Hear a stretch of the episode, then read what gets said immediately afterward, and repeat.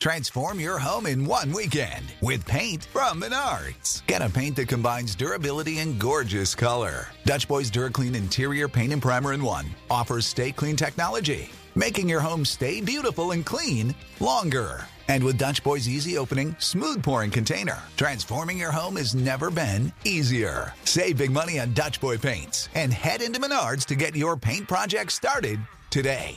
Save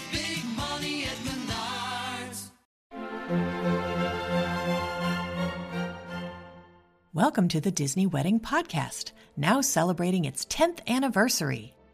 This show is brought to you by Carrie Hayward's Fairy Tale Weddings Guide, the only guidebook and bridal organizer tailored exclusively to Disney's fairy tale weddings at Walt Disney World. I'm Carrie Hayward, and each week I feature Disney wedding updates, money saving tips, and interviews with wedding vendors and real Disney couples. I also cover honeymoons, anniversaries, and engagements at the Disney parks and resorts. Join me now as the Disney Wedding Podcast celebrates 10 years of romance at Disney destinations. Before we get into today's episode, I want to give a special shout out to one of my listeners, Tegan, who loves everything weddings and especially listening to the Disney Wedding Podcast with her mom on long car rides. Thanks for listening, Tegan. Today on the Disney Wedding Podcast, I am speaking with Danny Marentet about her ceremony at Oak Manor Lawn at Port Orleans Riverside Resort and her reception at Italy Isola in Epcot. I thought you guys would be interested to hear how she chose these locations and how she planned everything and how it all turned out. So, welcome, Danny. Hi, Carrie. How's it going? It is awesome. Thanks so much for being on the show today. Well, thanks so much for having me. now, how did you guys decide that you wanted to have your wedding at Disney?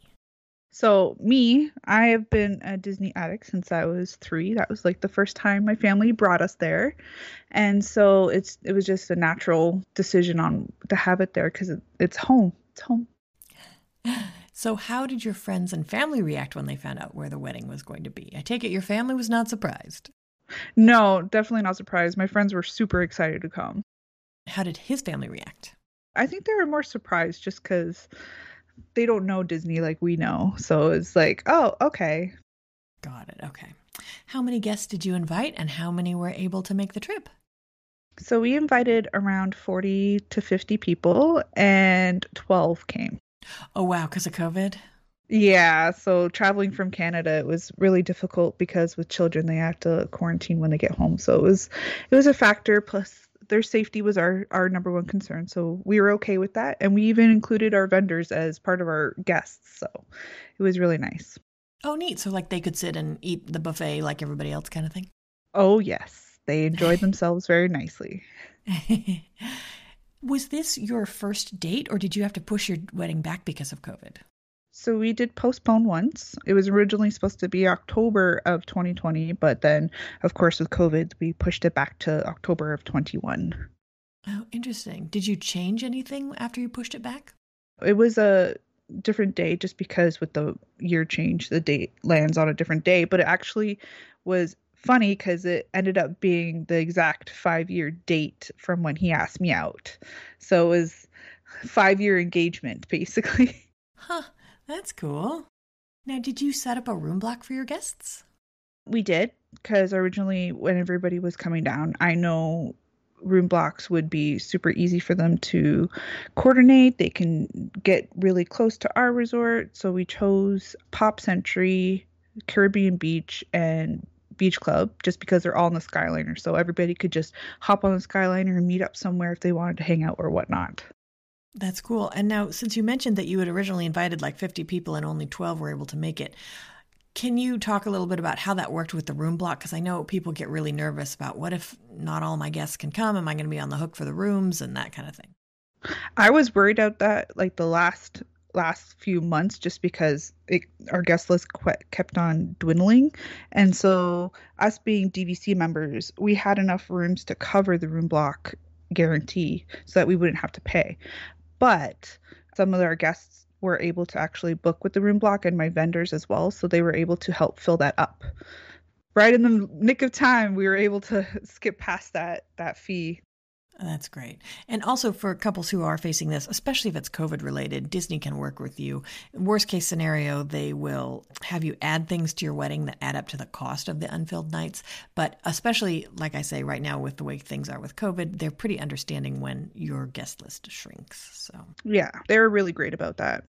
now how did you choose the day of the week and time of day originally? And then it was pushed because you wanted that exact date, right? Yeah, so we wanted October 28th, 2020, just because, silly as it is, my favorite band usually plays at Eat to the Beat concert, which is Hanson. So I was like trying to get Hanson to play at my wedding. so um, unfortunately, they did not come down this year, sadly.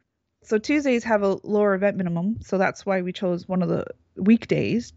Also, I'm not a weekend person. So therefore, we're on vacation anyways. Everybody can enjoy their settling in first and then go into the wedding events and then have the rest of their vacation as well. So we chose Tuesday and then we chose five o'clock just because being a photographer and whatnot, being able to know when magic hour is and getting that golden light every time. So years before I've been calculating what time of day is the best time to get married at in Florida just because the golden hour and whatnot. So we wanted to have that perfect lighting for our photographers and give us that golden hour. Interesting. Okay. Now I'm curious to know what it means when you say you're not a weekend person. Oh, well, I know the parks are super busy on the weekends, so Ah, yeah. um plus we were traveling on the the Friday, Saturday, so we wanted to settle in first. that makes sense. And now I also want to know does this mean that if you had had your wedding in 2020, Hanson could have played it? Yes, Hanson definitely could have been there. They don't play weddings, but they were going to be in the background. I see. Oh, right. Because at Italy Isola, they'd be like playing right next right door to next door. Yep. Yep. Interesting. Borrowed concert. Hmm. Yes.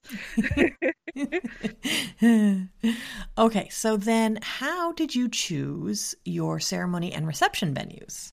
I fell in love with Oak Manor Lawn because of those big old trees. The it's actually still light and airy at that time of year as well, so it's like there's still plenty of light. It's nice outside, and usually October is a great weather season as well. There's hardly any rain. That's when like the end of the hurricane season is, and every time we've gone there, we've always gone during that week, and it's always been beautiful weather. So That's great. What venue did they give you as your backup for Oak Manor Lawn? I believe it was a ballroom at Yacht Club. Got it. Okay. Was not happy about that. Thank goodness you didn't have to use it. Oh, thank goodness. And then even just for the reception backup, I had asked for GM Lounge, but they had given me the Seas Lounge. And I'm just like, I don't want to be stuck inside. It's dark. I like windows. Pretend I'm outside. How did you choose Italy Isola for your reception? Basically, I chose it based on the view of Spaceship Earth. Plus, I wanted to be outside. I don't want to be inside. Plus, with all the mask restrictions that they had at the time, we were definitely wanting outdoor venue. Plus, you can't beat the views for Harmonious now. It is like a beautiful background. So you used an outside vendor, White Rabbit Photo Boutique, for your photos, and you talked about how you're a photographer, so it was really important. How did you find them for your photography? I was actually in school at the time for photography, going for my bachelor's degree, and we have to do a visual diary, and you have to find photographers that you love and what you like about them, and you have to write all that. So, funny thing is, this was in like 2015 before I even thought about having a Disney wedding, and I had her and one of her photos as one of my inspirations, and then it just clicked. I'm like, let me see if it's even possible to bring them, and so right then there, I was like, yeah, let's do it, let's get them. That's fantastic. Did you use any other outside vendors for your event? I used Courtney with the Sugar Peach Productions for my videography. I found her through the Disbrides group, and so I saw one of her videos and I fell in love, and I'm like, that's the exact vibe I'm going for. Fantastic. How did you choose your officiant? That was through Disbrides as well. It was just like all laid out there, and it was like a one stop shop. Who did you pick? It was Kevin Knox. Did you have any kind of entertainment at the reception? We were originally going to do a string trio, but since the background music in Italy was super loud, we're like, okay, that is one thing we'll have to cut and let go. I'm super sad because when we went to the showcase, there was Rob and one of the other celloists that was there, and they were just amazing. They even like played a rock version of Hanson for me. Interesting. Okay, so you just had the background music. You did you add a DJ or anything? So we had JW for our DJ, and he was amazing. We actually had him come in at 10 p.m. when right when we went for our ride mix in, so that he could set up during that time and come back. And hopefully by that time, it would be perfect time for the background music to turn off, and then we could just blast our music. Oh, that's great. Yeah, that's a good detail because you do have to wait for the park to close before you can have amplified entertainment when you're outdoors. So it sounds like it worked out really well. Exactly. Do you have any menu items or cake flavors from the reception that you would recommend? Definitely. We were originally able to do one of the last in person planning sessions, so we were able to do a menu tasting. For our pre reception, we were supposed to have the cheeseburger spring rolls, the bacon wrapped scallops, and I believe the lobster claws. And sadly, we had to cut them, but they're so good. So if anybody needs inspiration for that, I would definitely choose any of those three. and for your cake? For cake, yes. Okay. So we chose three layers because I love cake. And literally, I had a shirt that says, I'm here for the cake for our planning session. So therefore, cake was was up there for what I needed to have. So we had the churro cinnamon cake with churro icing. And then our middle layer was almond cake with amaretto crunch. And then for our top layer, we had the French toast with maple white mousse and it was so good.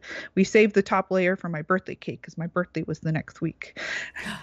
That's a great idea. Yes, definitely cake for the birthday. Did you guys add a dessert party or a welcome party to your event?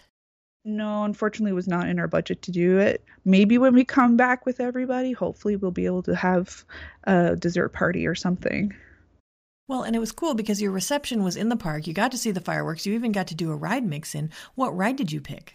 We got to pick Soarin'. So we got to go on the bus, take the bus over to Soarin', and then everybody was super surprised and super excited. They're like, oh no, we get to go on Soarin'. They were so happy. That's awesome. Can you give my listeners a timeline of how the day ran? Oh, yeah, definitely. All right. So, me being planner knowing weddings, I did not want to get up early. Therefore, that was another reason why we chose a five o'clock ceremony so that I could sleep in basically.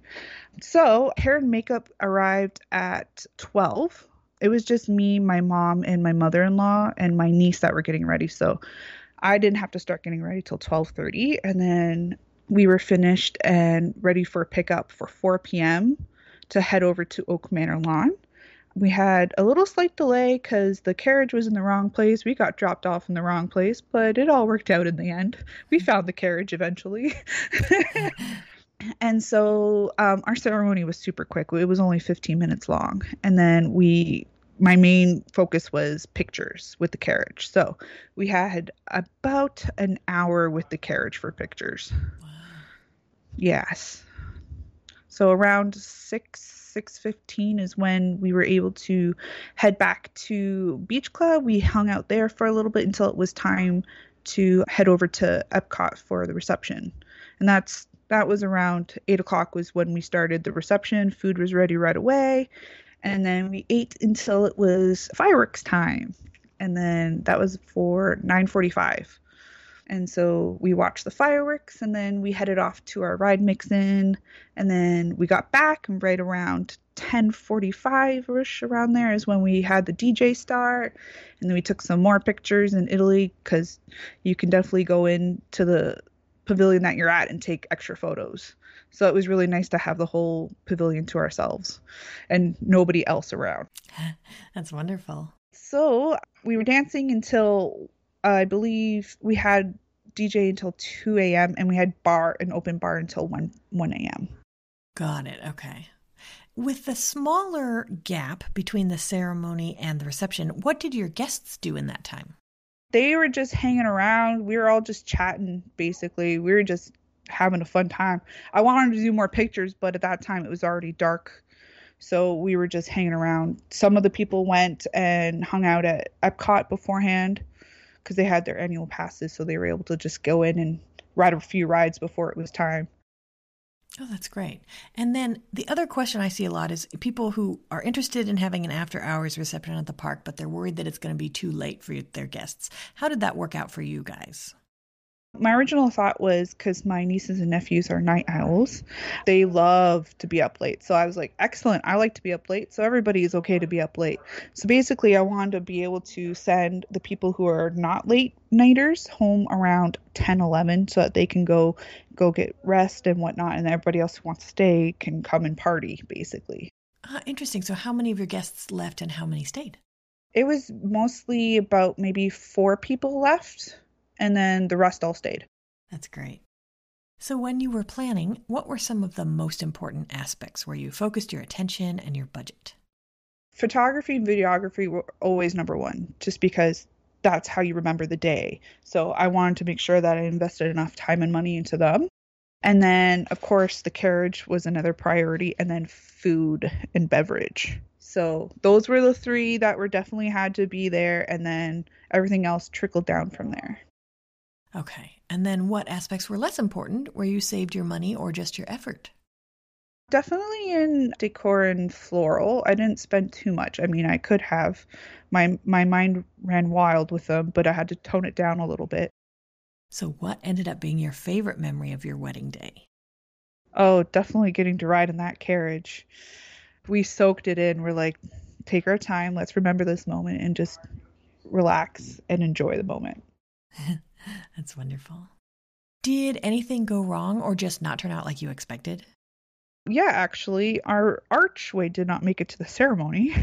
Um, I didn't notice it at first until it was like right after when I could actually look around and, and look at all the details. I was like, wait a minute, the arch is missing. So uh, apparently, it got dropped off to the Epcot reception venue instead of the ceremony. Uh. So that was missing. but it turned out really well actually because they had it set up right at the cake table and so it was like a nice frame and you can see like spaceship earth in the background it was actually really beautiful Oh, that's great. Was there anything that seemed like a big deal beforehand or you were stressed out about and then it turned out not to be? being a part of weddings for the last couple of years i've come to find all the the mishaps that's happened and so therefore i was able to prepare myself so research research research research has helped everything there was basically nothing that was too big that was hard to deal with at all Okay, great. And is there anything you would have done differently knowing what you know now? possibly maybe pushed more on my park photography Oh, interesting. Basically i was just i had chosen two photographers which was jacob and stephanie but i did not get either of them so i was pretty bummed about that so i'm interested in waiting to see what the photos will turn out like Got it. Yeah, that is so tricky because it seems like it doesn't matter how many people you request, they cannot guarantee any of them. So it's always sort of nerve wracking. and it's a huge deal especially being a photographer you you know people's work and you know the outcome that they produce and it's like it's the possibility of not having that quality there for your big pictures and you're you're paying a lot in investment in this and it's not guaranteed Exactly. Yeah. Well, then, do you have any tips or advice for future Disney couples? Maybe some of the things that you've learned over the years of working weddings? well definitely getting your guidebook is number one because that was amazing having that as reference to go through everything i hardly had any contact with my my planner basically i told them everything that i wanted and it was like boom boom boom boom boom and research research definitely is a big one you have to research because having researched everything and knowing how weddings work and whatnot it was so much less stressful. I've seen brides cry on their day just because mm. nothing was turning out how they planned. But you always got to have a backup plan and you got to go with the flow. You can't be strong, tight, and upset if something doesn't go your way. Things happen, you just got to go with the flow. That's great advice. Well, Danny, I think you've offered a lot of great tips and advice for anyone who's interested in planning a wedding at Walt Disney World, and I appreciate your taking the time. Well, thanks so much for having me. It was a fun time. That's our show for today. I'm your host, Carrie Hayward, inviting you to join me again next week for another episode of the Disney Wedding Podcast. Past shows and tons of photos for each episode are available on my website, DisneyWeddingPodcast.com, or listen in your favorite podcast app. And for instant answers to all your Walt Disney World wedding questions, check out Carrie Hayward's Fairy Tale Weddings Guide, available as an interactive ebook with continual free updates at fairytaleweddingsguide.com.